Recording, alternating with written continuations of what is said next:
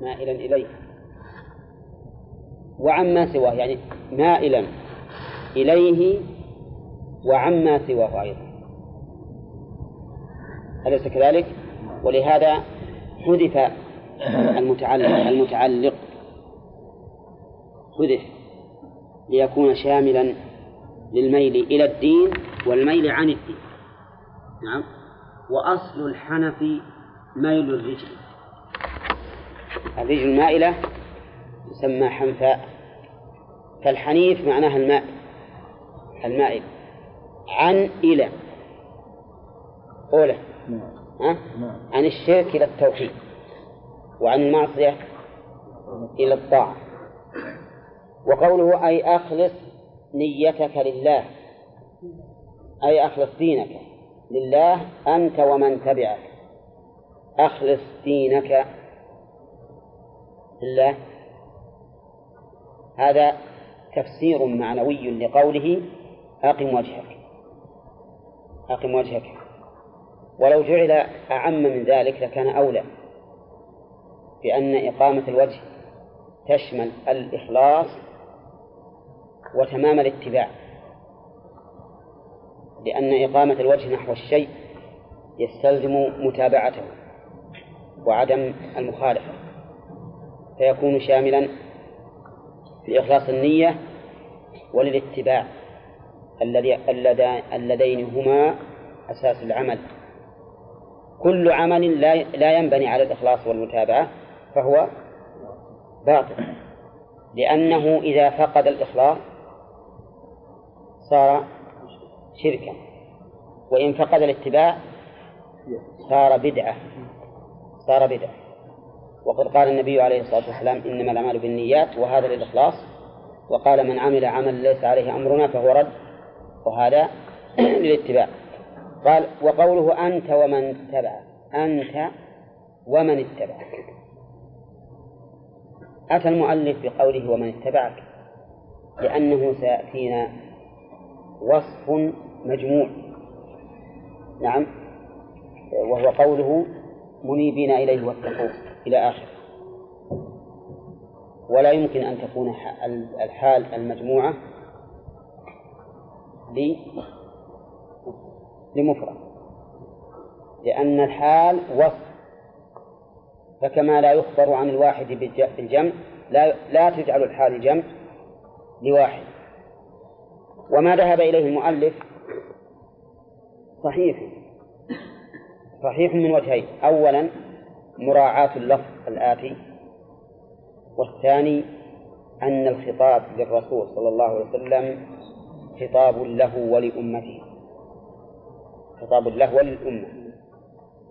لأن زعيم القوم يوجه إليه الخطاب الموجه للجميع. يقول مثلا الركن في الجيش. يقول للقائد اذهب إلى الجبهة الفلانية.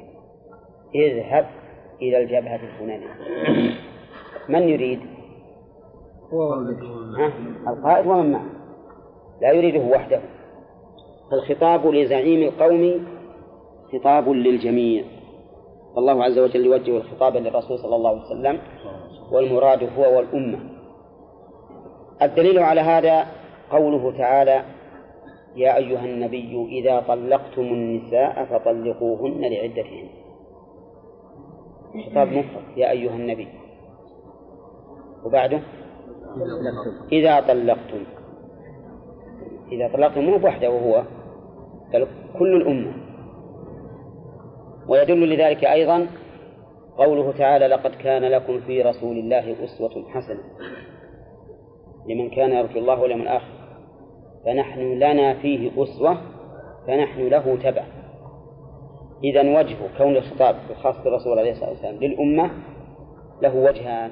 الوجه الأول أن خطاب الزعيم خطاب له ولمن تبعه بدليل يا أيها النبي إذا طلقتم النساء فطلقوهن. الوجه الثاني أننا مأمورون باتباع الرسول عليه الصلاة والسلام فكل خطاب له يؤمر به أو ينهى عنه فإننا تبع له في ذلك. فإننا تبع له تبع له في ذلك. والفرق بين الوجهين ظاهر. لأن لأننا لأنه على الوجه الأول يكون تناول الخطاب لنا أصلا مع الرسول صلى الله عليه وسلم. وعلى الوجه الثاني يكون توجيه الخطاب لنا عن طريق التبعية. نعم. قال تعالى فطرة الله خلق الله التي فطر الناس عليها وهي دينه. خلقتها نعم. فطرة الله التي فطر الناس عليها وهي دينه أي يلزموها. قوله فطرة البحث فيها من وجهين الوجه الأول من حيث الرسم. الرسم غير جار على القواعد المعروفة لا في الرسم العثماني ولا في الرسم الحاضر. وجه ذلك يا رشيد؟ وش وجه ذلك؟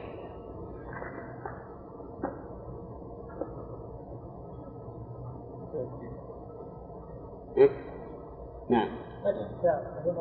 نعم. أن التاء مطلقة فطرة وهي مربوطة. أولى لأنها مفرد والمفرد تكون التاء فيه مربوط وليس في القرآن سوى هذه. فطرة مربوطة إلا هذه. مفتوحة. هي مفتوحة ولا مطلقة؟ لا مفتوحة. عجيب مفتوحة. لأن الفتح ضد الكسر. إحنا نسميها مربوطة ومطلقة. الفتح ضد الغلط. ها؟ ضد الغلط ضد إيش؟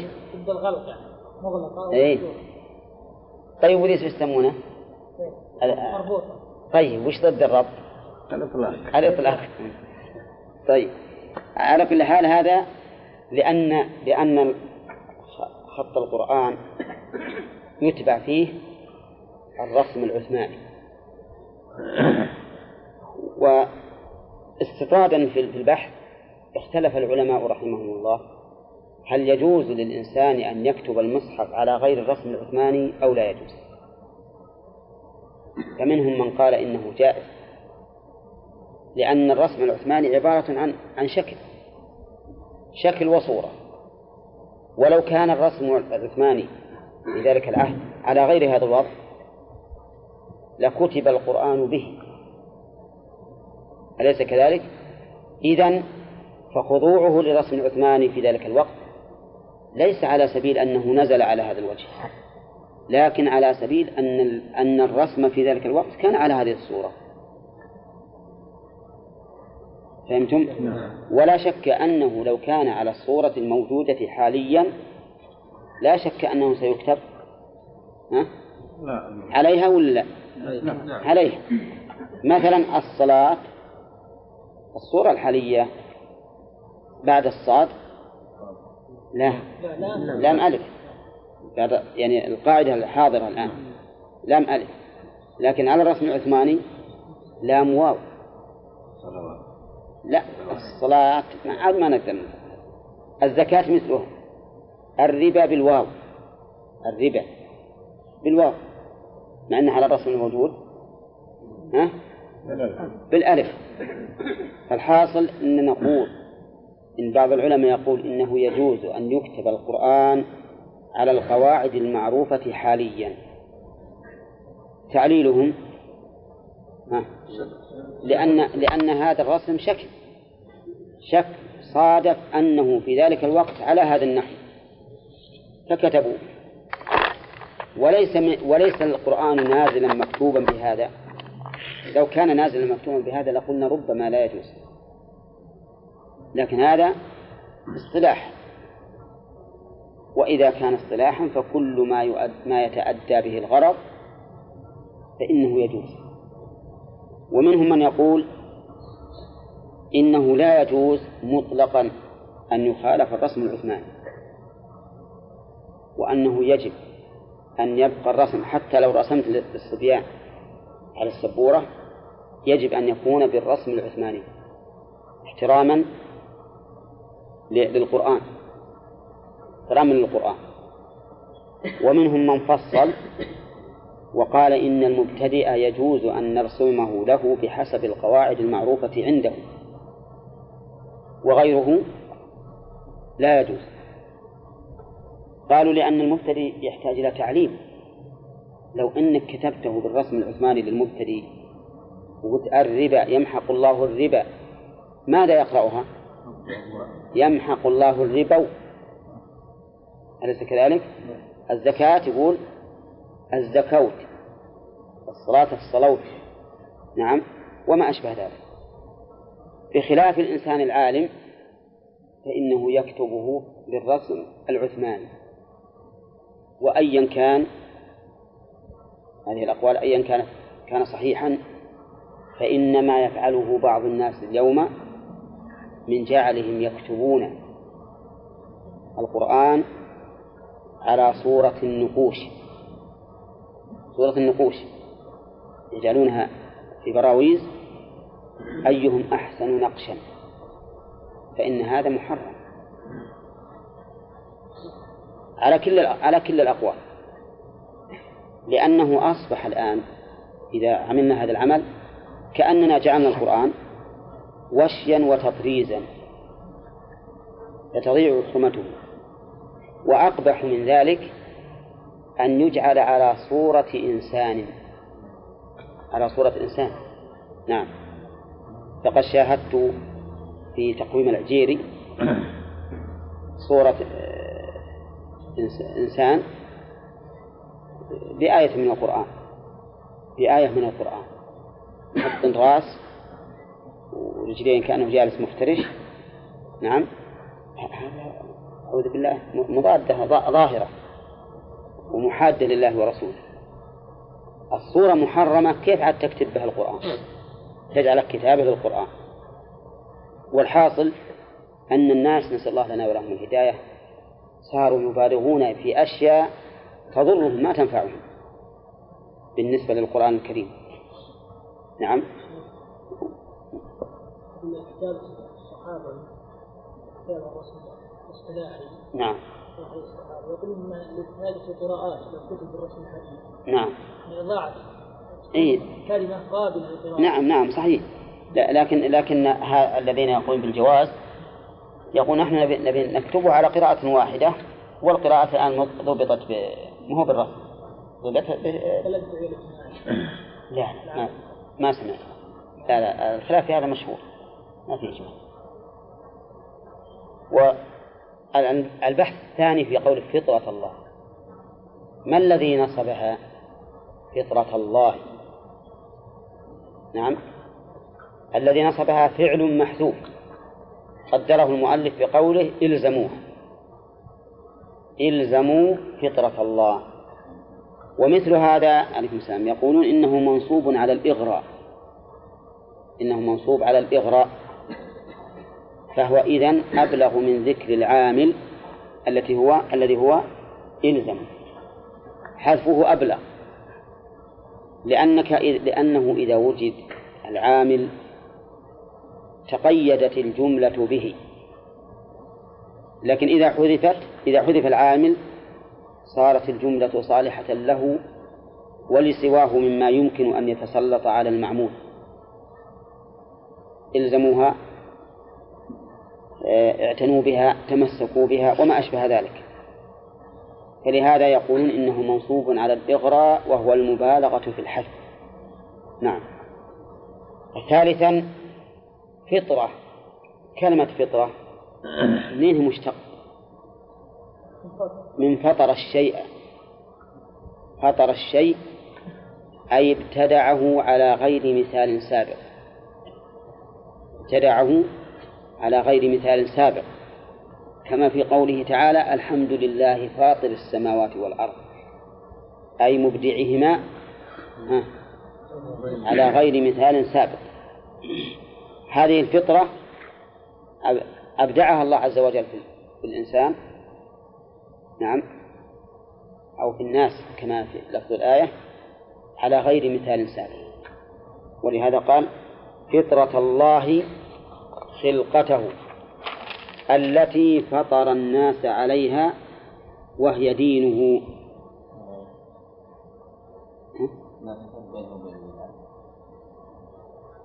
لا البدعة والفطر معنى واحد. قال وهي وهي دينه أي الزموها التي فطر الناس عليها. وهذه الآية شاهد للحديث الصحيح. كل مولود يولد على الفطرة فأبواه يهودانه أو ينصرانه أو يمجسانه لو أن المخلوق ترك وفطرته ما عبد إلا الله ولهذا البهائم العجم التي ليس لها ما يغريها أو يصرفها هل يمكن أن تعبد اللات والعزى والشمس والقمر؟ لا ها؟ الجواب لا ولا نعم؟ لا لا, لا لأن الله يقول تسبح له السماوات السبع والأرض ومن فيهن وإن من شيء إلا يسبح بحمده ولكن لا تفقهون تسبيحه. فأصل الخلق مفطور على توحيد الرب عز وجل الخالق.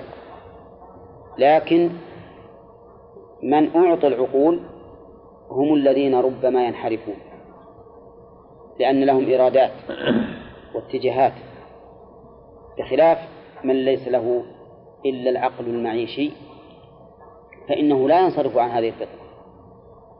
ولهذا البهائم العجم كما قلت تعرف خالقها وفاطرها ولا تسبح إلا إلا الله. نعم. وقولها التي فطر الناس عليها قال لا تبديل لخلق الله لدينه أي لا تبدلوه بأن تشركوا. ها؟ ها؟ تعريف الفطرة هو اللي ذكرنا قبل قليل. الفطرة معناه هو وجود الشيء أو إيجاد الشيء على غير مثال سبق. والمراد بالفطرة هنا توحيد الله ودين الله. هل نقول قوة في النفس الصحابة لا ما حاجة. دين الله أوضح. مثل ما قال المؤلف رحمه الله. وقوله لا تبديل لخلق الله. لا تبديل. هذا كلنا يعرف أنه نفي. نفي لأن لا نافية للجنس. فهل هو باق على كونه نفيا؟ يعني لفظا ومعنى. أو أنه نفي لفظا خبر معنى. المؤلف مشى على الأخير. المؤلف مشى على الأخير. وأنه نفي بمعنى النهي. أي لا تبدلوا هذه الفطرة. بالإشراك. والنفي النفي يأتي بمعنى النهي كثيرا. مثل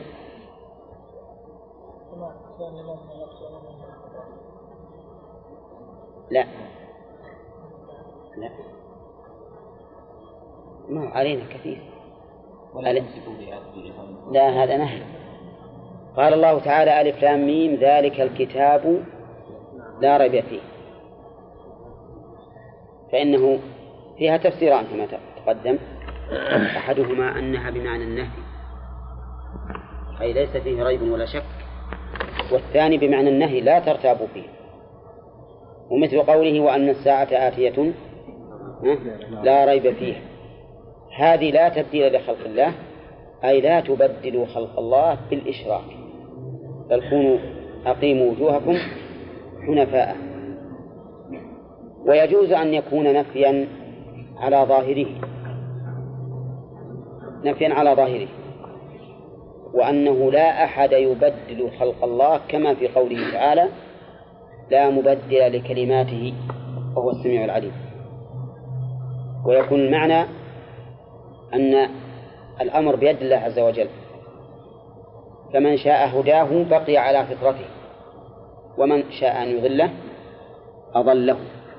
فلا أحد يستطيع أن يبدل خلق الله. نعم.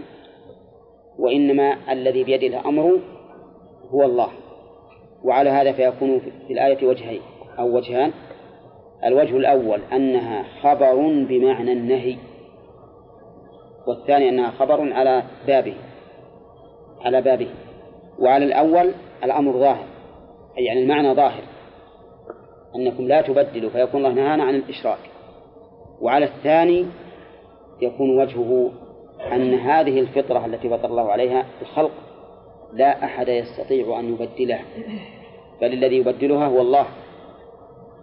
فمن أراد الله هدايته لم يضله أحد ومن أراد الله إضلاله لم يهده أحد لا سيما وأنه قال قبل هذا فمن يهدي من أضل الله. طيب من جملة أسباب التبديل من جملة أسباب التبديل ما ذكره الرسول عليه الصلاة والسلام في قوله فأبواه يهودانه أو ينصرانه أو يمجسانه. وذكر الأبوين ليس على سبيل الحصر وإنما هو على سبيل التنظير والتمثيل. يعني أن من يتصل بهذا الإنسان نعم يجعله يهوديا أو نصرانيا وكم من إنسان تنصر لا عن طريق الأبوين ولكن عن طريق الجلساء والرفقاء. ومن ثم حذر النبي عليه الصلاة والسلام من جليس السوء ورغب في في الجليس الصالح. وقال إن مثل الجليس الصالح كحامل المسك. إما أن يحذيك أو يبيعك أو تجد منه رائحة طيبة. وجليس السوء كنافخ الكير إما أن يحرق ثيابك وإما أن تجد منه رائحة كريهة. نعم. لا معناه يعني ما كان المؤمن. هذه بمعنى أنه ممتنع غاية الامتناع. لأن ما كان وما ينبغي وما أشبه ذلك في القرآن تأتي بمعنى الممتنع غاية الامتناع. وما كان الله ليضل قوم بعد إذ هداهم. أين شيخ نعم. تفسرنا التفسير الأخير ما موافق الجبرية؟ لا. قلنا ما الرسول صلى الله عليه وسلم يقول في خطبته وش يقول؟ من يهده الله فلا مضل له ومن يضلل فلا هادي له. لكن اللي قلنا ما حد يستطيع أبد يعني إن شاء الله هدايته وإن شاء نعم نعم ما في شك. طيب. ما حد يستطيع هداية الإنسان أبدا. نعم. أو أو انحراف الإنسان إلا بإذن الله. نعم. هذا النبي عليه الصلاة والسلام حرص غاية الحرص وبذل ما يستطيع من جهد في هداية عمه أبي طالب ولكن ما تمكن. إنك لا تهدي من أحببت ولكن الله يهدي من يشاء. وليس معنى ذلك أننا إذا قلنا إن الأمر بيد الله عز وجل وأنه هو الذي يضل ويهدي ليس معنى ذلك ألا نفعل الأسباب. كما أن الأمر بيد الله في إيجاد الأشياء إيجاد الرزق إيجاد الولد نعم آه، دفع الضرر هل نحن نفعل الأسباب أو نبقى حائرين؟ نفعل الأسباب. نقول الهداية بيد الله والإضلال بيد الله لكن لكل منها سبب. ما هو أولى لما جعله المؤلف لا هو ما قاله المؤلف له وجه لورود ذلك في اللغة العربية. والوجه الثاني هو الأصل لأن اللي عند النفي فمن صرفه عن ظاهره يحتاج إلى دليل.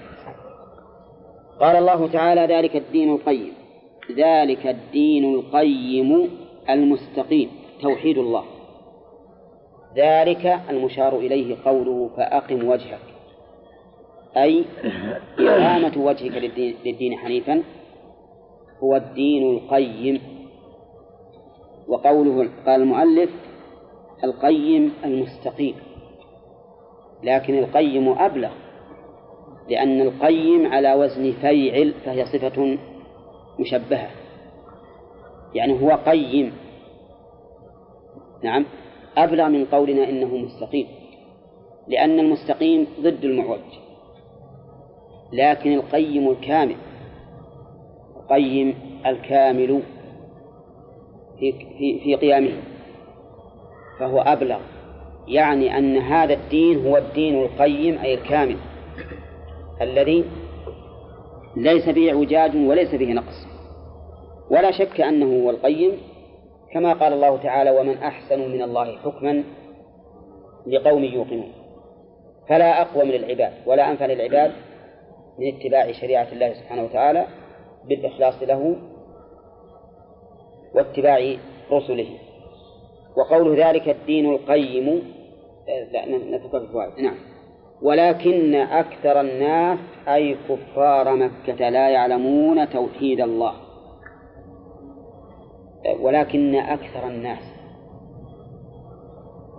قال المؤلف كفار مكة. وهذا لا شك أنه تخصيص بدون دليل. بل الدليل يخالفه لأن كفار مكة ليسوا أكثر الناس. أليس كذلك؟ ثم إن الله يقول أكثر الناس ما قال أهل مكة. أكثر الناس لا يعلمون وصدق الله عز وجل. لأن أهل النار من بني آدم تسعمائة وتسعة وتسعون من الألف. هم الأكثر ولا الأقل؟ ها؟ الأكثر. بدون بدون استفهام يعني. إنما استفهمت لأجل نقرر هذا الشيء. أكثر الناس لا يعلمون لو علموا ما صاروا من أصحاب الجحيم. فهم لا يعلمون ولكن ما معنى قوله لا يعلمون؟ أي لا يعلمون أن هذا هو الدين القيم أو لا أو لا يعلمون ما ما ينبغي لهم أن يكونوا عليه أم ماذا؟ نقول الآية مطلقة. فتشمل كل شيء ينافي هذا الدين. فمن خرج عن هذا الدين فإنه لا يعلم أن الدين قيم. وإن علم به ولم ولم يتبعه صار علمه كالمعدوم. كذلك لا يعلم حقيقة أمره وحاله وأنه يجب أن يكون دائنا لله عز وجل بما دان به خلقه. كذلك لا يعلم ما يترتب على هذا من جزاء في الثواب الجزيل لمن قام به وبالعقوبة والعذاب الأليم لمن خالفه فالمهم أن حدث المفعول وش يقتضي؟ ها؟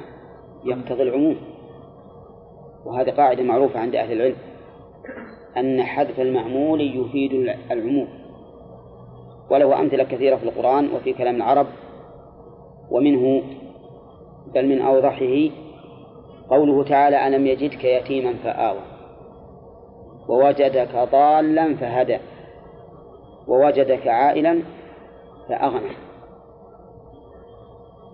قوله فآوى الإيوة للرسول صلى الله عليه وسلم ولمن تبعه. ضالا فهدى الهداية له ولمن اهتدى بسنته. فأغنى الغنى له ولأمته.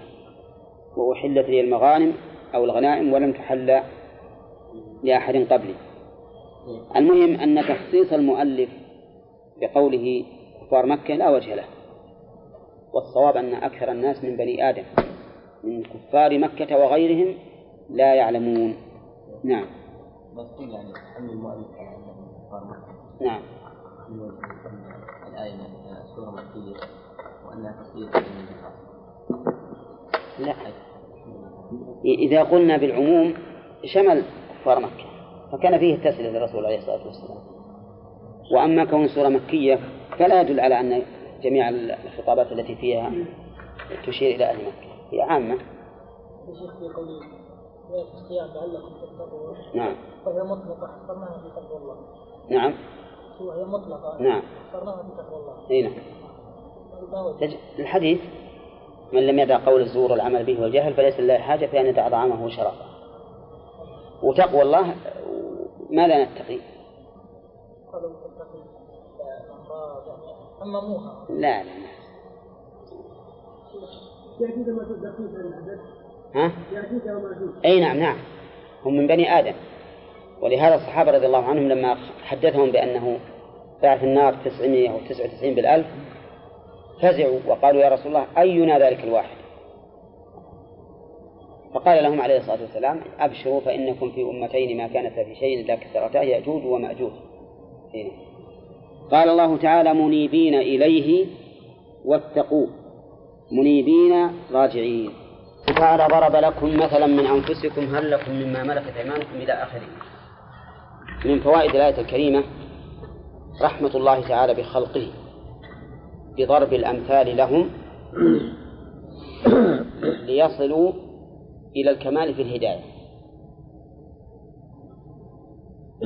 ومن فوائد الآية, أيضا بلاغة القرآن بضرب الأمثال. وهو أسلوب من أساليب اللغة العربية في منتهى البلاغة.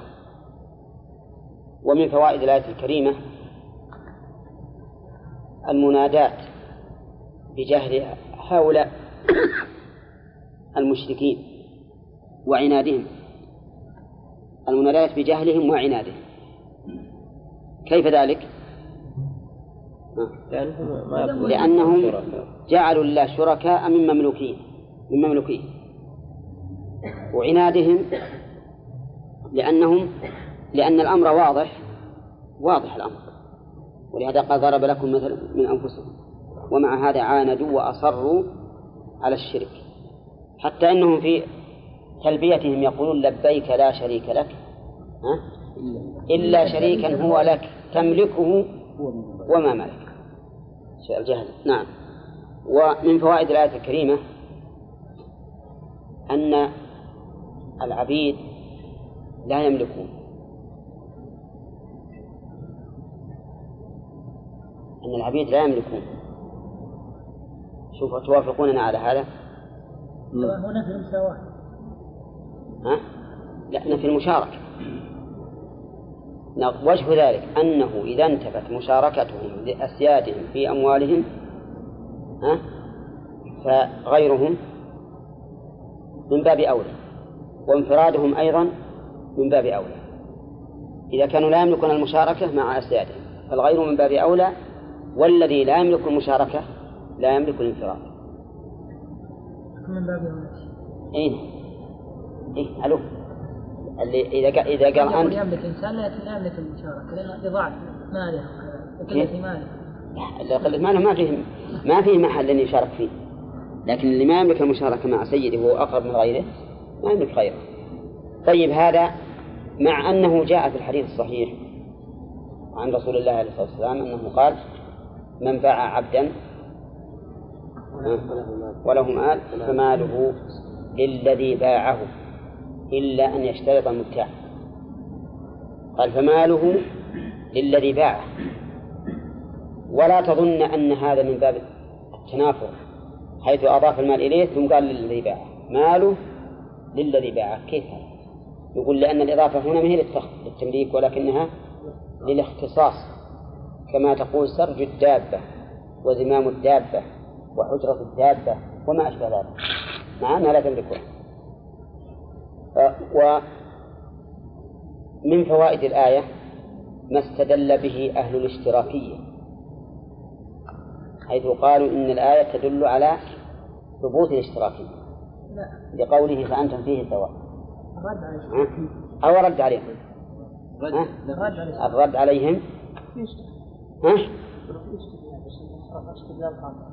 اي معلوم استدلوا لكن ما كل من استدل بالشيء.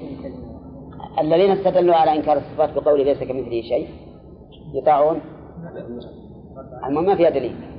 يعني ما فيها دليل على على ثبوت الاشتراكية. خلافا لمن قال ذلك. بل فيها دليل على نفي الاشتراكية لأن قوله فأنتم فيه سواء من مدخول إيش؟ النفي هل لكم؟ يعني ما ما يمكن أن يكون هكذا. ثم ملكت ايمانكم أي نعم. مما ملك أيمانكم ف- فالمملوك لا يكون شريكا. ومن فوائد الآية الكريمة أن أن هذا القرآن مفصل للآيات. لقوله كذلك نفصل الآيات. ومن فوائدها أيضا أنه لا يدرك هذا التفصيل إلا أهل العقل. الدليل؟ لقوم يعقلون. ومن فوائدها مدح العقل. لأن به يدرك الإنسان هذا التفصيل الذي يفصله الله عز وجل. طيب ومن فوائد الآية الكريمة إثبات عظمة الله. لقوله.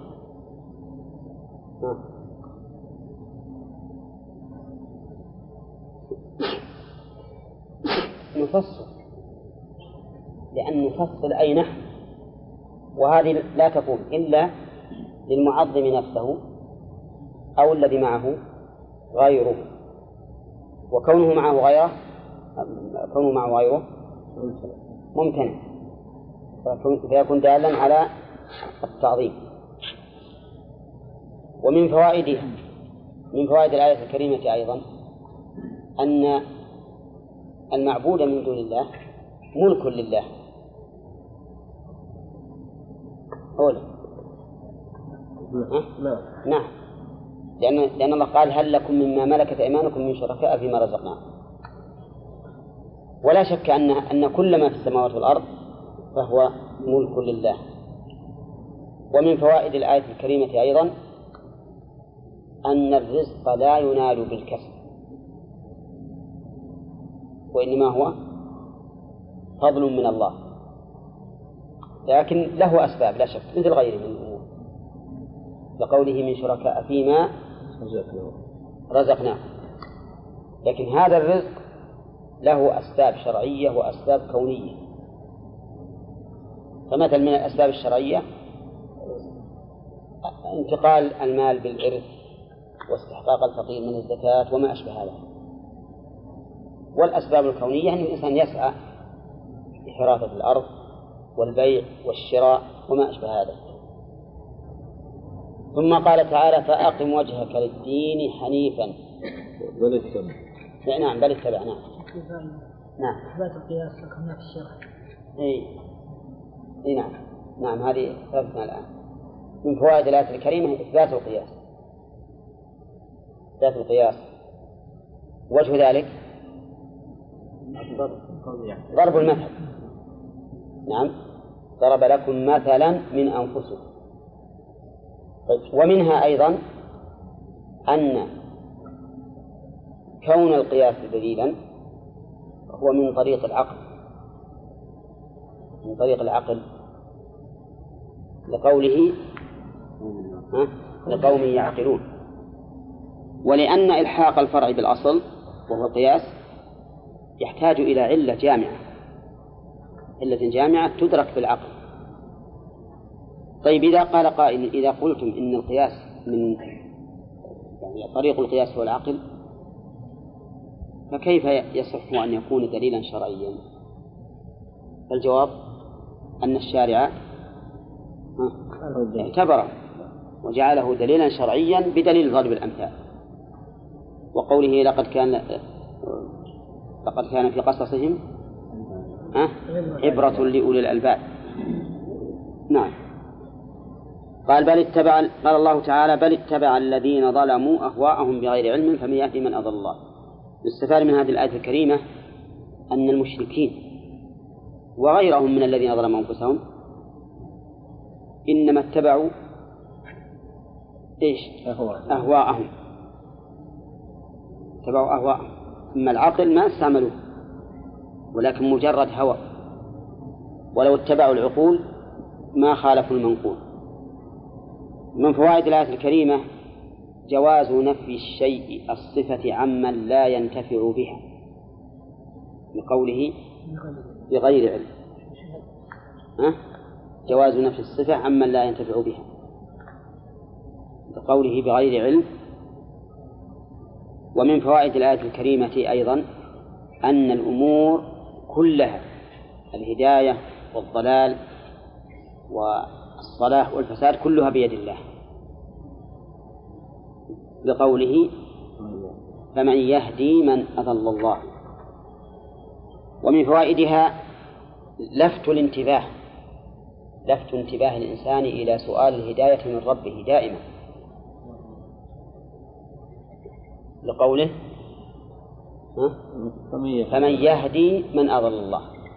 إذا علمت أنه ما أحد يهدي من أضل الله فإلى من تلجأ في طلب الهداية إلى الله عز وجل حتى نفسك لا تعتمد عليها. اعتمد على الله عز وجل في في الهداية واسأله دائما الثبات. ولهذا يقول الله عز وجل يا أيها الذين آمنوا آمنوا بالله ورسوله والكتاب الذي نزل على رسوله يا أيها الذين آمنوا آمنوا بالله ورسوله. هم آمنوا بالله ورسوله؟ ها؟ إلا لكن المراد اثبتوا على هذا الشيء. اثبتوا عليه. وحققوه. وهذا كله لا ينال إلا بالله. ومن فوائد الآية الكريمة أيضا أن هؤلاء الظالمين لا يجدون من ينصرهم من عذاب الله. لقوله وما له وما لهم من ناصرين. ومن فوائد الآية الكريمة أيضا أن الله تعالى لا يضل أحدا إلا لظلمه. هو الذي بدأ وانحرف في إرادته السيئة فظلم فأضله الله. لقوله بل اتبع الذين ظلموا أهواءهم بغير علم فمن يهدي من أضل الله؟ هذا مفرع على على, الذي قبله ولهذا أتى بالفاء فاء فمن يهدي. إشارة إلى أن إضلالهم إنما كان بسبب ظلمهم. هم الذين ظلموا فأضلوا والعياذ بالله. و طيب. إذا قال قائل وما لهم من ناصرين؟ هل يشكل عليه ما وقع من نصر عليكم السلام المشركين في أحد مثلا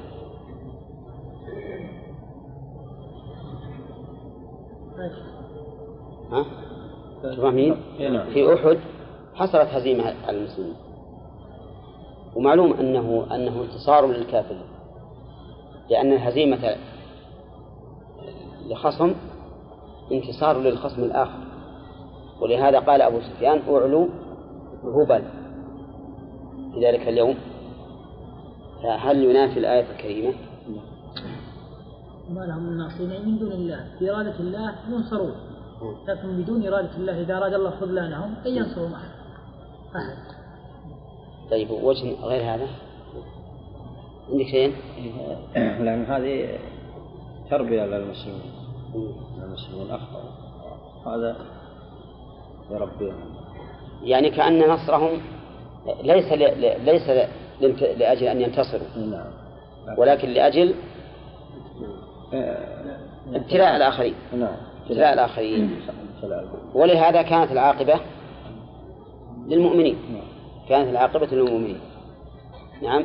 بل قال الله عز وجل مشيرا إلى الحكمة من من انتصارهم. قال ليقطع طرفا من الذين كفروا. ليقطع طرفا من الذين كفروا. قال أهل العلم إن انتصارهم هذا يؤدي إلى أن يتشجعوا على محاربة الرسول عليه الصلاة والسلام حتى يكون نهايتهم أن يقطع طرف منهم طيب على كل حال نقول هو في الحقيقة ليس ليس هذا الظهور على المسلمين نصرا لهؤلاء ولكن من أجل الامت- الاستدراج بالنسبة لهم والابتلاء والامتحان بالنسبة للمؤمنين لمخالفتهم. لقوله حتى إذا فشلتم وتنازعتم في الأمر وعصيتم من بعد ما أراكم ما تحبون يعني حصل ها، ما تكرهون. بعد ما أراكم ما تحبون حصل ما تكرهون. ثم قال تعالى فأقم وجهك للدين حنيفا. نعم. فائدة طلب العلم والعمل به. نعم. فيه الفائدة لا فيه أيضا فيه فائدة الحث على طلب العلم. والعم والعمل به. لقوله بغير علم. وهل فيه دليل على ما ذهبت إليه الجبرية؟ لقوله فمن يهدي من أضل الله. قلنا قبل قليل إنه ليس فيه دليل. لأن إضلال الله لهم كان سبب بسببهم. فيكون هم السبب. بدليل انه إنه قال بل اتبع الذين ظلموا أهواءهم. فكانوا هم الظالمين. اولا ف- فأضلوا والعياذ بالله. ومن فوائد الآية الكريمة آه، الرد على القدرية. واضح. أولى كيف؟ منين؟ فمن يهدي من أضل الله. من أضل الله. فنسب الله تعالى الإضلال إليه والذي يضل هو هؤلاء ال- الذين حقت عليهم الضلالة فدل هذا على أن فعل العبد ها، بإذن في تقدير الله وخلق الله. بتقدير الله وخلقه.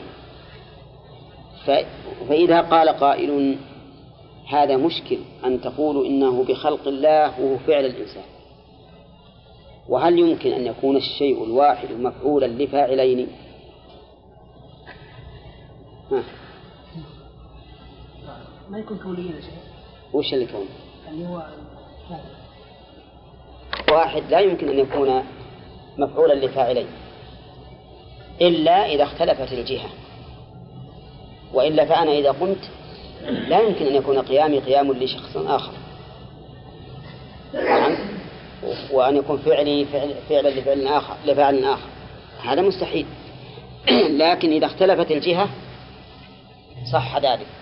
فنقول إن فعل العبد بالنسبة للعبد فعل مباشر له. فعل مباشر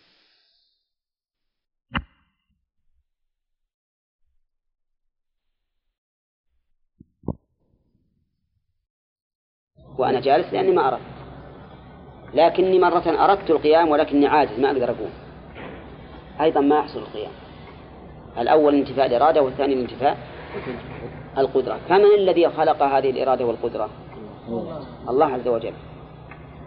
هو الذي خلق هذه الإرادة والقدرة فصار نسبته إلى الله واضحة. نسبة السبب إلى مسببه. أما المباشر فهو الإنسان نفسه. وبهذا نرد على القدرية الذين قالوا ما يمكن أن يكون الفعل الواحد مفعولا لفاعلين نقول هذا حق. ولكنه يصح أن يكون مفعولا لفاعلين باعتبار باعتبارين لاختلاف الجهة.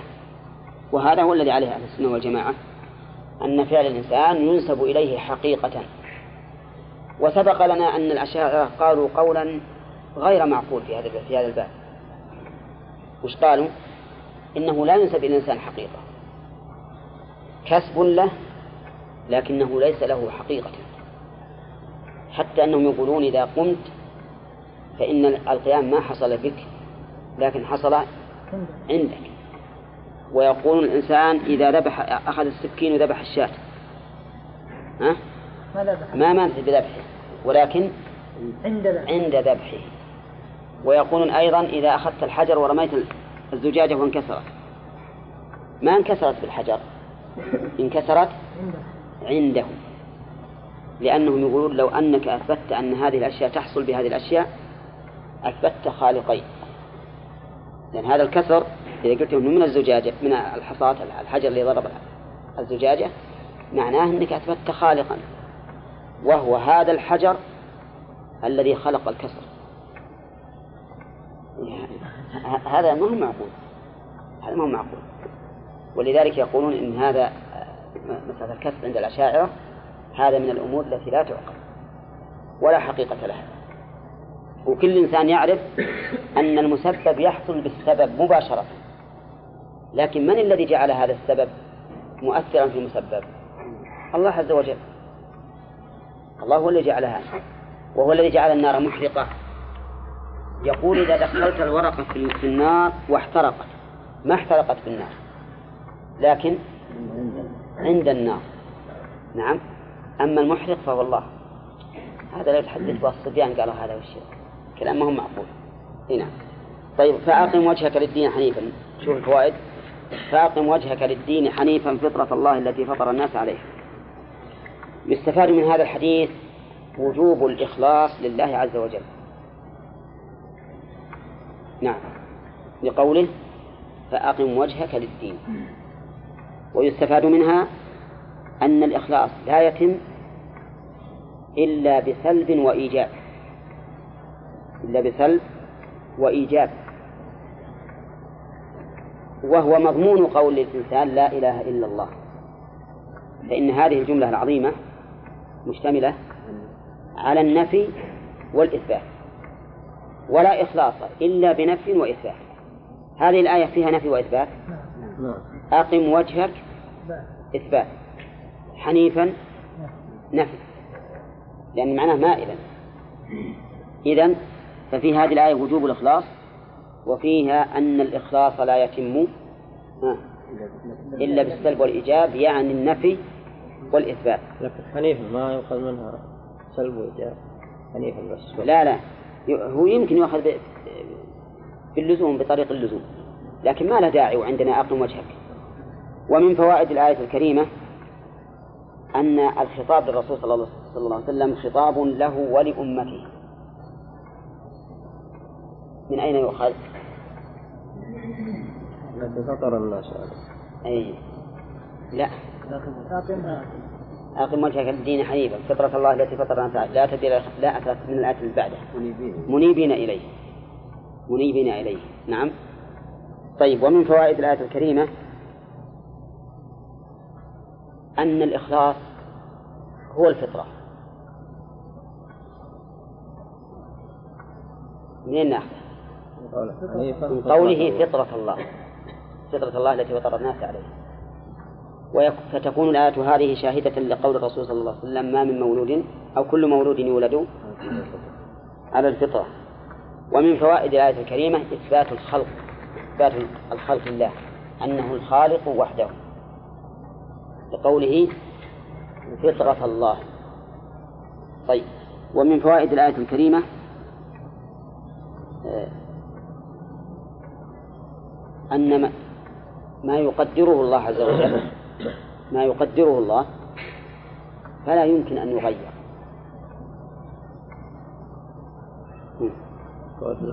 من قوله لا تبديل لخلق الله على أحد المعنيين أما على ما ذهب إليه المؤلف فيستفاد منه النهي عن الشرك. على رأي المؤلف يستفاد منه النهي عن الشرك. طيب هل يمكن أن نقول إن الآية تدل على المعنيين جميعا؟ إن الصالحة للمعنيين جميعا. يعني صالحة لأن تكون للنفي وأن تكون خبرية أو أن تكون للطلب فتكون إنشائية. ما تقولون تنافع ها؟ إنشاء الخبر هو في الحقيقة أن الإنشاء والخبر متعارضان. لكن إذا جعلنا كل واحد على انفراد بمعنى أنه ما ندري هل أراد الله هذا أو أراد هذا وما دامت الآية صالحة لهذا ولهذا فإننا نقول هي للمعنيين جميعا. يعني أنه لا أحد يستطيع أن يغير ما خلق الله. ولا يجوز لنا نحن أن نغير هذه الفطرة التي خلقنا عليها من الإخلاص إلى الشرك. ومن فوائد الآية الكريمة أن أقوم الأديان ما بني على الإخلاص. منين؟ ذلك الدين القيم. ذلك الدين القيم. المشار إليه هو ما سبق من الفطرة التي فطر الناس عليها والتي أمر الله بها. فأقم وجهك للدين حنيفا. فالدين القيم هو الذي أقام الإنسان فيه وجهه لله حنيفا. وهي الفطرة التي فطر الناس عليها. ومن فوائد الآية الكريمة أن الدين أن هذا الدين المبني على الإخلاص اجتمع فيه الشرع والفطرة. الشرع لأنه أمر به والفطرة لأن الناس خلقوا عليه وجبلوا عليه. ولولا ما يحصل من الموانع والعوارض لبني آدم لكان الناس كلهم مؤمنين على الفطرة. كما جاء في الحديث أبواه يهود- يهودانه أو ينصرانه أو يمجسانه. ومن فوائد الآية الكريمة أن أكثر الناس في هذا في هذا الباب على جهل وضلال. لقوله ولكن أكثر الناس لا يعلمون. فهم بين أمرين إما عالم استكبر فعلمه لم ينفعه وإما جاهل فالعامة المتبعون لرؤساء الكفر والضلال. نصفهم بماذا؟ بالجهل. وعدم العلم. والزعماء منهم العارف العارفون نصفهم. بالجهل لعدم انتفاعهم بما علموا لكنهم في الحقيقة يستحقون وصفا أعظم. فهم جاهلون مستكبرون. جاهلون مستكبرون. ويسمى ال- ال- المخالفة عن علم يسمونه الجهل المركب. والجهل البسيط. لأن هؤلاء والعياذ بالله آه، خلينا نشوف هل ينطبق عليها فهم المركب ولا لا. هؤلاء يعلمون أنهم على ضلال. الزعم يعلمون أنهم على ضلال. يعلمون أنهم على ضلال. قال الله تعالى وجحدوا بها واستيقنتها أنفسهم. وقال موسى لفرعون لقد علمت ما أنزل هؤلاء إلا رب السماوات والأرض. ولم يقل فرعون إنني ما علمت. فسكوته إقرار لكن عندهم والعياذ بالله العناد. نعم.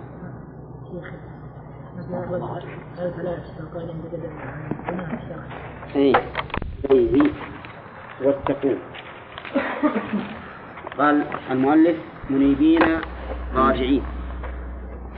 من أناب ينيب إذا رجع. وقوله إليه يعني إلى الله تعالى فيما أمر به ونهى عنه. يعني الرجوع من معصية الله إلى طاعته وقبل ذلك من الشرك إلى التوحيد. هذا معنى الإنابة. وقد أثنى الله سبحانه وتعالى على المنيبين عليه كما في قوله تعالى فاستغفر ربه وخر راكعا وأناب. فالإنابة من أفضل الأحوال للعابدين لأن المنيب إلى الله سبحانه وتعالى دائما يذكر الله بقلبه لأنه يعلم أنه قد انتقل من معصيته إلى طاعته ومن الإشراك به إلى توحيده حتى يعبد الله كأنه يراه فإن لم يكن يراه فإن الله يراه. يقول المؤلف حال من فاعل أقم وما أريد به أي أقيموا حال من فاعل أقم. أين أقم؟ فأقم وجهك للدين. وما أريد به لأنه قال الأول المؤلف ومن تبعك. أولى. أول كلامه شهود فأقم وجهك. أنت ومن اتبعك. فيكون هذه حال تكون منيبين حالا من الفاعل ومن وما تبعه. وهذا مبني على أن الخطاب في قوله أقم للرسول صلى الله عليه وسلم شخصيا أما إذا قلنا إن المراد به الأمة خوطب بها زعيمها فلا حاجة إلى هذا التقدير. نقول منيبين حال من فاعل أقم ولا مانع منه. أن يكون جمعا لأن المراد بالمفرد في أول الآية إيش؟ الجمع. ثم قال تعالى واتقوه وأقيموا الصلاة. واتقوه خافوه وأقيموا الصلاة.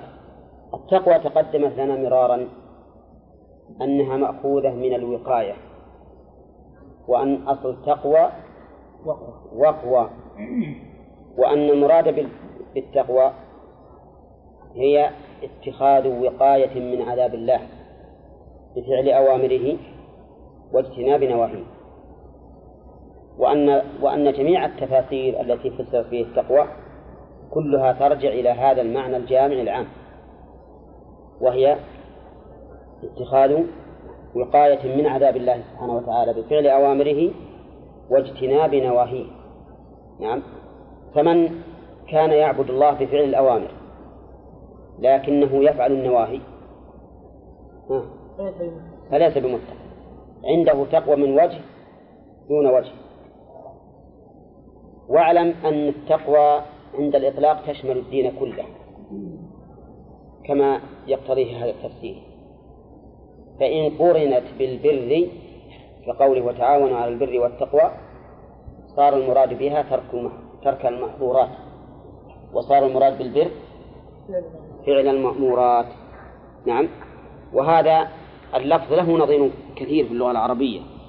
يكون اللفظ له معنى عند الانفراد ومعنى عند الاجتماع. والذي يعين ذلك هو سياق الكلام. وقوله وأقيموا الصلاة. أقيموا الصلاة إيتوا بها قويمة. وليس المراد بإقامتها لفظ قد قامت الصلاة. أن تأتي بها قويمة. وإقامتها على نوعين. إقامة واجبة لا بد لصحة الصلاة منها. وذلك الإتيان بالشروط والأركان والواجبات. وإقامة مكملة. وهي إضافة المستحبات إلى ما ذكر. فإن هذه إقامة مكملة. ومن إقامتها المكملة أن يأتي الإنسان بالنوافل. لأن النوافل صلاة التطوع تكمل بها الفرائض يوم القيامة. وقولها أقيموا الصلاة عطفها على قوله واتقوه من باب عطف الخاص على العام. وسبق لنا أن عطف الخاص على العام يقتضي زيادة الاعتناء به فهو دليل على أهمية الصلاة. نعم. ولا تكونوا من المشركين. الخطاب هنا يعود على الفاعل. في منيبين. يعني حال كونكم منيبين غير مشركين أيضا في إنابتكم. وقوله ولا تكونوا من المشركين الذين يشركون بالله وهو شامل للشرك الأصغر والشرك الأكبر. ولهذا ينهى الإنسان أن يفعل الشرك أيا كان نوعه. نعم. قال شيخ الإسلام رحمه الله إن الشرك لا يغفره الله ولو كان أصغر. والكبائر تحت المشيئة. واستدل لذلك بقوله تعالى إن الله لا يغفر أن يشرك به. ووجه الدلالة من الآية أن قوله أن يشرك به معول بمصدر.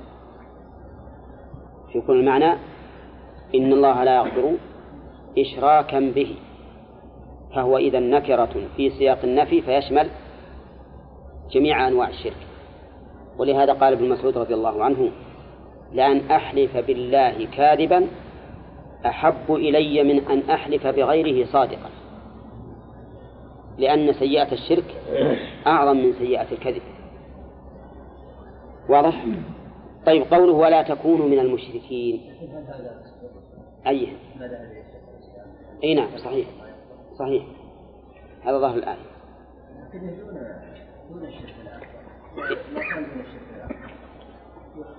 ما قيد. هو على كل حال المهم الشرك الأصغر مو بيخلد صاحبه في النار. إيه أقول ما يخلد في النار؟ يعذب به. إيه وليس المعنى أنه يخلد. المعنى أنه لا بد أن يعذب به. قول ولا تكونوا من المشركين. إذا قيل إن هذا خطاب للرسول صلى الله عليه وسلم. والشرك في حقه ممتنع. قلنا لا يمتنع أن نخاطب أن نخاطب شخصا بإثبات ما هو عليه أو بنفي ما هو منتف عنه. ويكون المعنى الثبوت على ما ذكر. فاهمين هذا؟ طيب. يقول الله عز وجل للمؤمنين يا أيها الذين آمنوا آمنوا بالله ورسوله. وهم مؤمنون. المعنى؟ اثبتوا. كذلك إذا قلت لشخص لا تشرك وهو لا يشرك المعنى؟ اثبت على نفي الشرك. اثبت على نفي الشرك. نعم. ولا تكونوا من المشركين. من الذين فرقوا دينهم من الذين يقول بدل بإعادة الجار. بدل منين؟ من المشركين. من المشركين من الذين. وأفادنا المؤلف رحمه الله أن البدل على نوعين. تارة يكون بإعادة العامل وتارة يكون بعدم الإعادة. فإذا قلت مررت بزيد أخيك فهذا بإعادة العامل؟ مررت بزيد بأخيك هذا بإعادة العامل. هنا من المشركين من الذين؟ هذا بدل في إعادة العامل الذي هو حرف الجر. من الذين فرقوا دينهم باختلافهم فيما يعبدونه وكانوا شيعا فرقا في ذلك كل حزب منهم بما لديهم عندهم فرحون مسرورون من الذين فرقوا دينهم. هذا وصف لهؤلاء المشركين وصف مذموم. نعم من فرقوا دينهم حيث كان لكل واحد منهم ملة ونحلة. نعم فهؤلاء يعبدون حجرا وأولئك يعبدون شمسا والآخرون يعبدون قمرا. والرابع يعبد شجرا وهكذا. ثم إن لهم نحلا مختلفة فيما يسلكونه في منهاج عبادتهم. فهم فرقوا دينهم. وفي قوله من الذين فرقوا دينهم أي شتتوه ووزعوه دليل على أنه لا ينبغي للأمة الإسلامية أن تفرق دينها. نعم. اليهود والنصارى فرقوا دينهم. على كم افترقوا؟ اليهود على 71 والنصارى على 72 والمشركون الجاهليون حدث ولا حرج في افتراق نعم؟ فهؤلاء فرقوا دينهم ودينهم ما يدينون ما يدينون به. ما يدينون به. سواء كانوا يدينون لمخلوق أو لخالق على زعمه. لأن المشركين يقولون في آلهتهم ما نعبدهم إلا ليقربونا إلى الله زلفى. أولئك أناس آخرون يعبدون ما يعبدون من الآلهة لا لتقربهم من الله لكن لاعتقاد أنها هي الآلهة وأنه لا, لا إله إلا هذا المعبود عندهم. طيب طوائف المسلمين يا شيخ. طوائف المسلمين بيجينا إن شاء الله بالفوائد. نعم. وقوله وكانوا شيعا شيعا يعني فرقا. وأصل التشيع أو الشيعة أصلها الانتصار للشيء. فيقال شيعة فلان أي أنصاره أي أنصاره. فهم شيع كل طائفة منهم تنصر ما هي عليه. تنصر ما هي عليه وتؤيده. يعني أنهم لم يقتصروا على أن تفرقوا فقط بل كل واحدة تدعو إلى ما هي عليه. ومعلوم أن من يدعو إلى ما هو عليه لا بد أن يحذر مما يخالفه. أليس كذلك؟ إذ لا يتم الانتصار إلا بهذا. كل حزب منهم حزب بمعنى طائفة وسميت الطائفة المتفقة على رأي أو هدف أو دين سميت حزبا لأن كل واحد منها يحسب الآخر أن يقويه. نعم. وقول بما لديهم بالذي لديهم ولديهم بمعنى عندهم. بما لديهم لديهم هي صلة الموصول أو متعلقها صلة الموصول؟ متعلقها هو صلة الموصول لأن لدى ظرف لدى ظرف. نعم. وبني على السكون هنا لإضافته إلى إلى الهاء. كل أصله مبني على فتح مقدر على آخره. قل لدى زيد جلست لدى زيد أي عنده. لكن هنا أضيف إلى الهاء مثل إلى إذا أضيفت إلى الهاء يقال فيها إليه وعلى عليه. نعم. قول مالك وجملة أو شبهها نعم. ما والسلاح لا. هم يقولون إن إن متعلق هذا. طيب. آه، الصلة تقدم لنا أن متعلق الظرف والجواب المجرور يقدر إيش؟ فعلا. بخلاف خبر المبتدأ فإنه يقدر اسما. فإذا قلت زيد عندك فالمعنى في التقدير؟ لا. زيد عندك كائن أو مستقر. كائن أو مستقر. وإذا قلت أكرمت الذي عندك أقول الذي استقر عندك. والفرق بينهما أن الأصل في خبر المفرد في خبر المبتدأ أن يكون مفردا مفردا يعني لا جملة. هذا الأصل. وأما صلة الموصول فالأصل أن تكون جملة. انتبه لهذا. على أنه يجوز أن تقدر مستقر في صلة الموصول. لكن إذا قدرت مستقر في صلة الموصول فإنه يجب أن تقدر مبتدأ لتكون جملة. التقدير مثلا الذي هو مستقر. ومن أجل هذا قلنا إن الأولى أن يقدر من الأصل فعلا حتى لا يحتاج إلى تقدير مبتدأ. نعم. طيب بما لديهم فرحون. فرحون هذه خبر كل. وقوله هنا مسرورون. لكن هذا الفرح إنما قال الله عز وجل وصفهم به لأن من فرح بشيء لازمه ولكنه فرح مذموم لأنه فرح بباطل والفرح بالباطل لا شك أنه باطل لكن لو فرحوا بما عنده من الحق نعم لكان فرحا مسرورا. لقوله تعالى قل بفضل الله وبرحمته فبذلك فليفرحوا هو خير مما يجمعون. فالفرح لا يذم من حيث هو فرح ولكنه يذم من حيث متعلقه. فإن كان فرحا بباطل فهو مذموم وإن كان فرحا بحق فهو محمود. أما الأشر والبطر الذي ينتج عن الفرح فهذا مذموم بكل حال. حتى لو كان الفرح الإنسان بحق وأداه ذلك الفرح إلى الأشر والبطر مثل أن يفرح بما أعطاه الله من المال والبنين لكنه والعياذ بالله يتخذ من هذا وسيلة إلى العلو والاستكبار فإن ذلك فرح مذموم لنتيجته لا لذاته. وقالوا كل حزب بما لديهم فرحون إذا طبقناه الآن على الأحزاب الموجودة.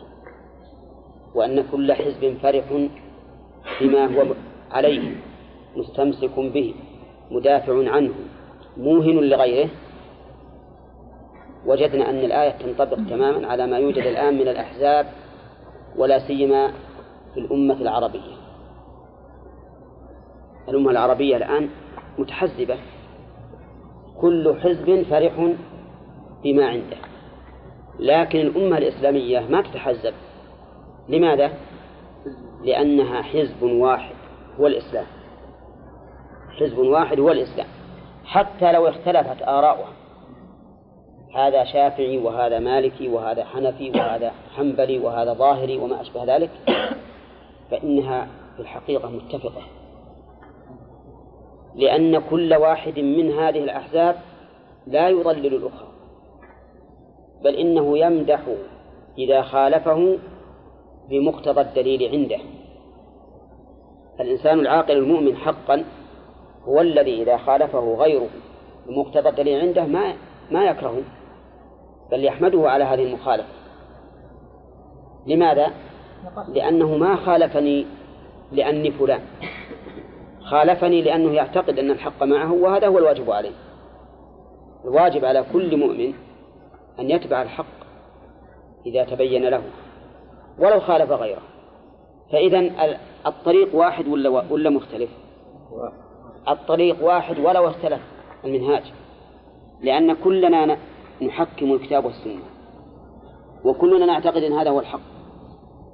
فلماذا أكرهه لأنه خالفني والله عز وجل يقول لا يكلف الله نفسا إلا وسعها. نعم من تبين له الحق وأصر وعاند وعلمنا أنه مجادل بالباطل فهذا ينزل منزلته. وهذا هو الميزان في قولهم لا إنكار في مسائل الاجتهاد. فإن هذه العبارة اشتهرت على الألسن لكنها مهي على إطلاقها. لأن مسائل الاجتهاد نوعان. أحدهما ما يحتمله الاجتهاد فهذه لا إنكار فيها. لأن كل إنسان إذا اجتهد إن أصاب فله أجران وإن أخطأ فله أجر. ولا يمكن أن نزن الناس بميزان واحد لأن فهم النصوص أو لأن العلم بالأحكام الشرعية يتفاوت بحسب الإيمان وحسب العلم وحسب الفهم. العلم بالأحكام الشرعية يتفاوت بهذه الثلاثة. فمن الناس من يكون معه إيمان صاف حتى يرى الحق على ما هو عليه. ويفتح له باب الهداية. ومن الناس من يكون في إيمانه ضعف فيحجب عنه من الهداية بقدر ما نقص من إيمانه. الإيمان له له له أثر كبير حتى في العلم. وأظننا نذكر ما قال وكيع آه، الشافعي لوكيع. شكوت إلى وكيع. سوء حفظي فأرشدني إلى ترك المعاصي وقال أعلم بأن العلم نور ونور الله لا يتاه عاصي. والله عز وجل يقول يا أيها الذين آمنوا إن تتقوا الله يجعل لكم فرقانا ولا فرقان إلا بعلم. فالناس يختلفون في هذا اختلافا عظيما بحسب ما معهم من الإيمان والتقوى. كذلك أيضا يختلف الناس في العلم. ولا لا؟ ها؟ إنسان مثلا يعرف كتب السنة البخاري ومسلم وغيرها من كتب السنة وإنسان ما يعرف شيء. إن كان جيد إن كان جيدا يعرف البخاري. أيهم أعلم؟ الأول أعلم. والثالث الفهم. الثالث الفهم فإن الناس يختلفون فيه اختلافا عظيما. ولهذا قيل لعلي بن أبي طالب رضي الله عنه هل عهد إليكم النبي صلى الله عليه وسلم بشيء؟ فقال ما عهد إلينا بشيء. إلا ما في هذه الصحيفة أو فهما يؤتيه الله تعالى في القرآن. نعم.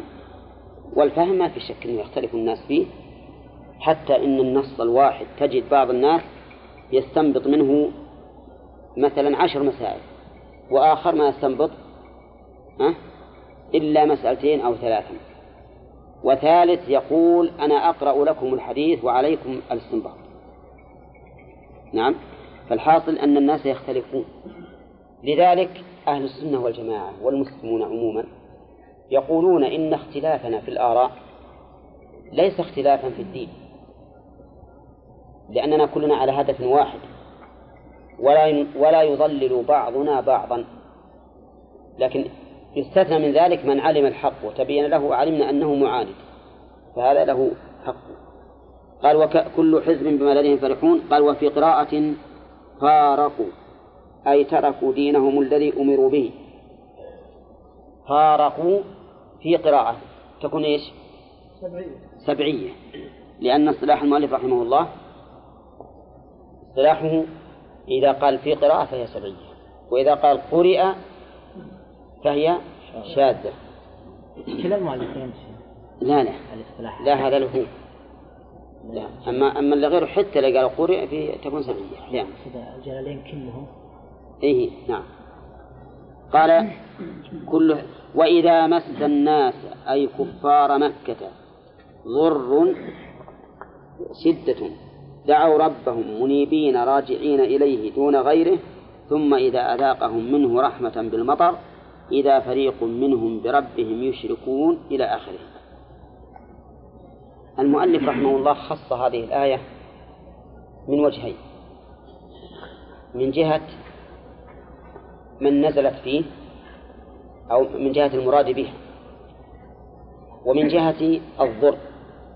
فقال وإذا مس الناس أي كفار مكة. صحيح؟ ليس بصحيح.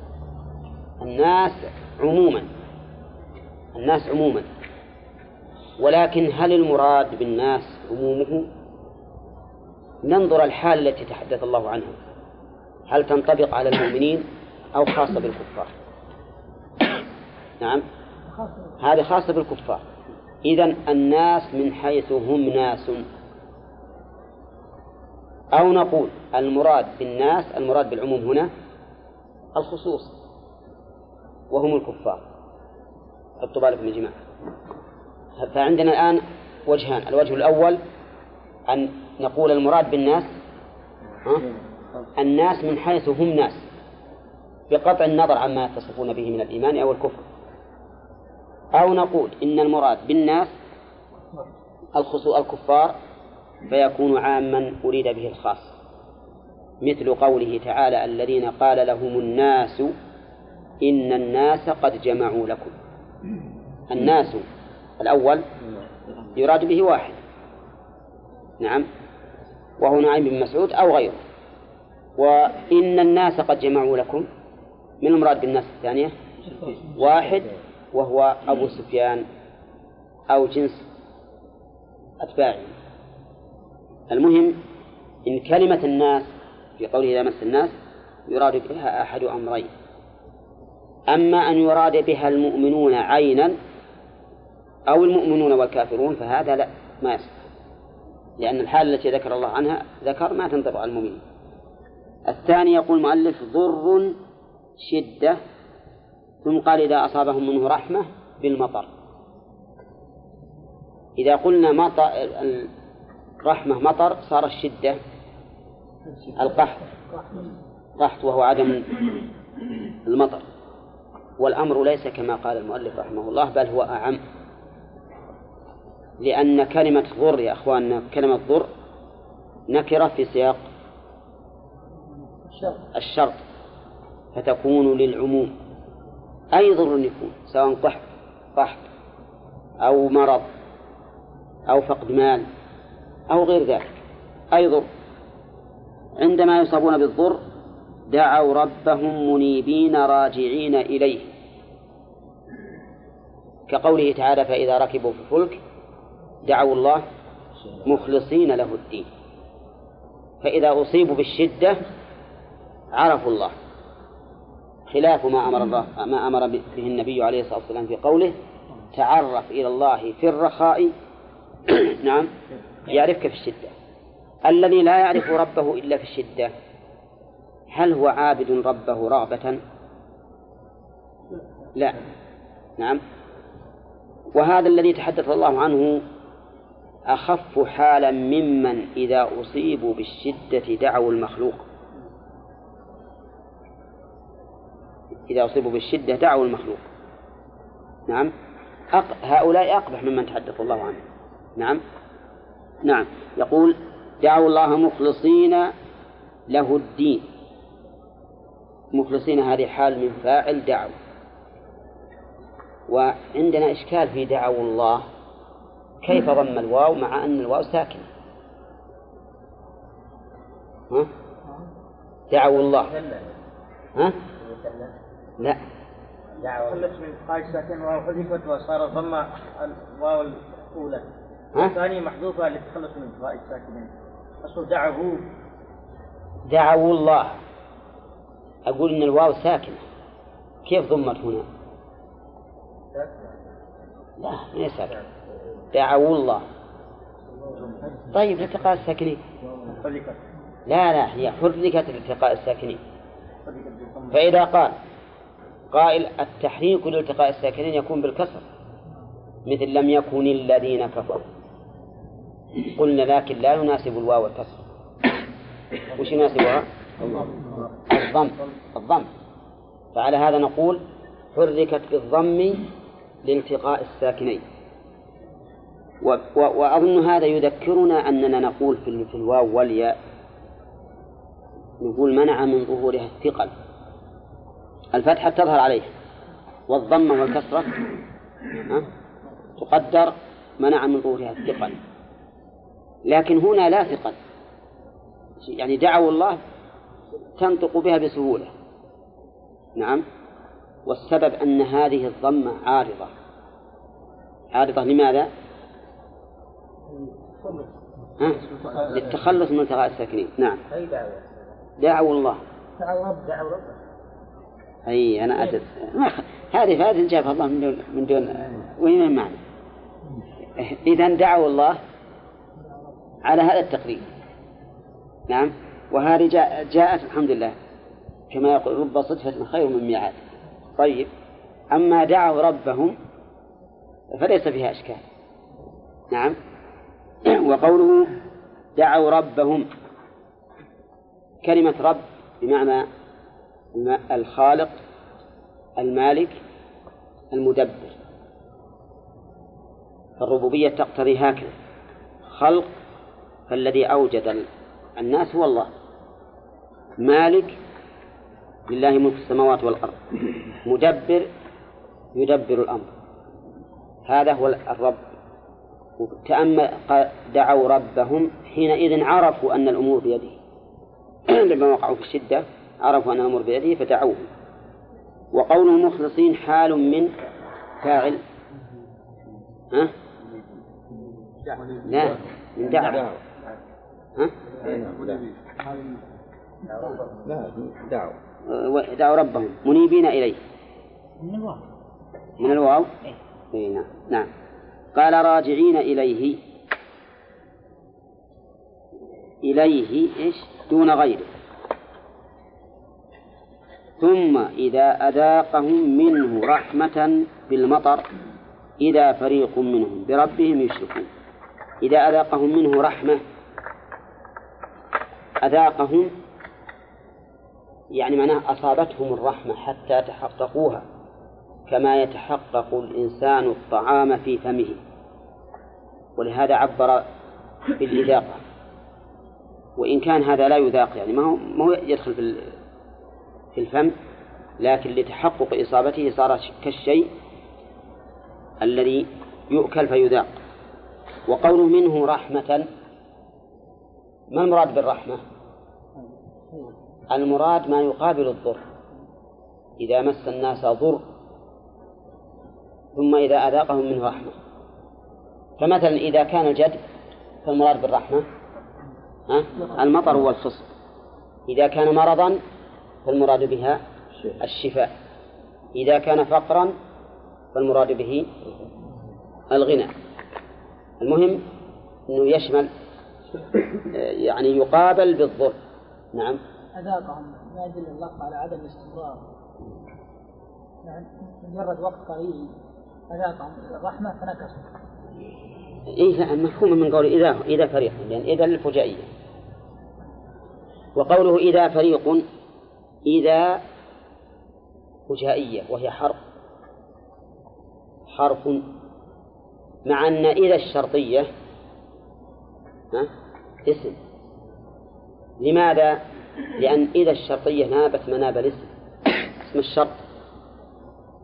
وأما إذا الفجائية فنابت مناب الفاء والفاء حرف. وقوله فريق مبتدأ. وقوله يشركون الجملة خبر. خبر فريق. وهنا نسأل لماذا جاء المبتدأ نكرة؟ وابن مالك يقول ولا يجوز الابتداء بالنكرة؟ يقول ما لم تفد لأنها أفادت. وبالخصوص نقول لأنها وقعت بعد إذا الفجائية. وقعت بعد إذا الفجائية. فإذا جاء المبتدأ بعد إذا الفجائية فلا بأس أن يكون نكرة.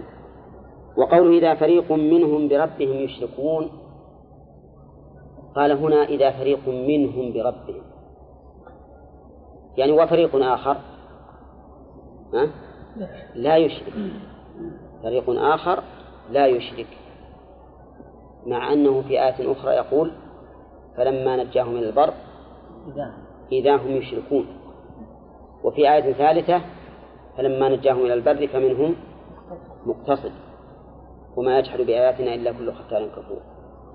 فهل نقول إنها أن الآيات التي يقول الله فيها إذا هم يشركون تحمل على المشركين والآيات التي التي فيها فمنهم مقتصد أو إذا فريق منهم بربهم يشركون تنزل على العموم.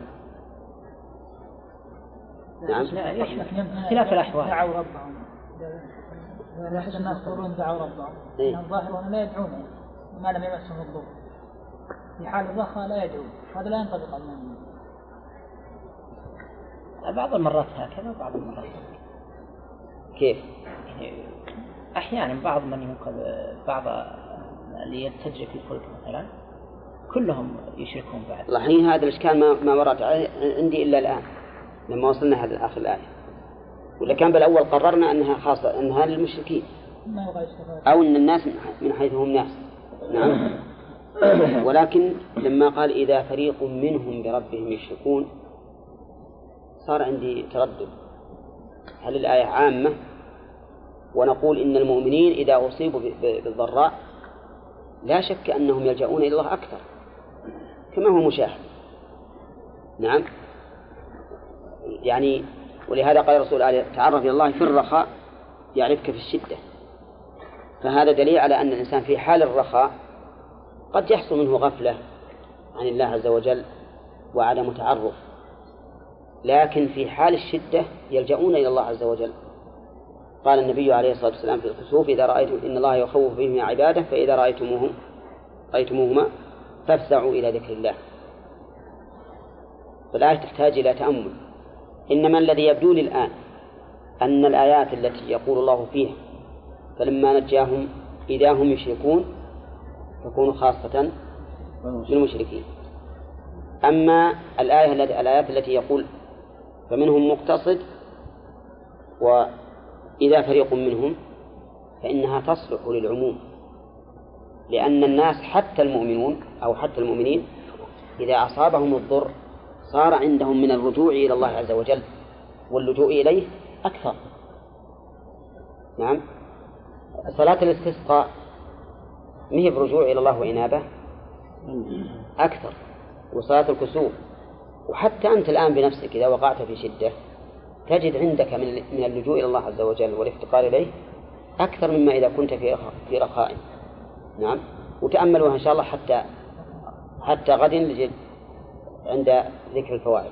نعم؟ شيخ ورد الدم لمن عرف الله منيبين إليه واتقوه.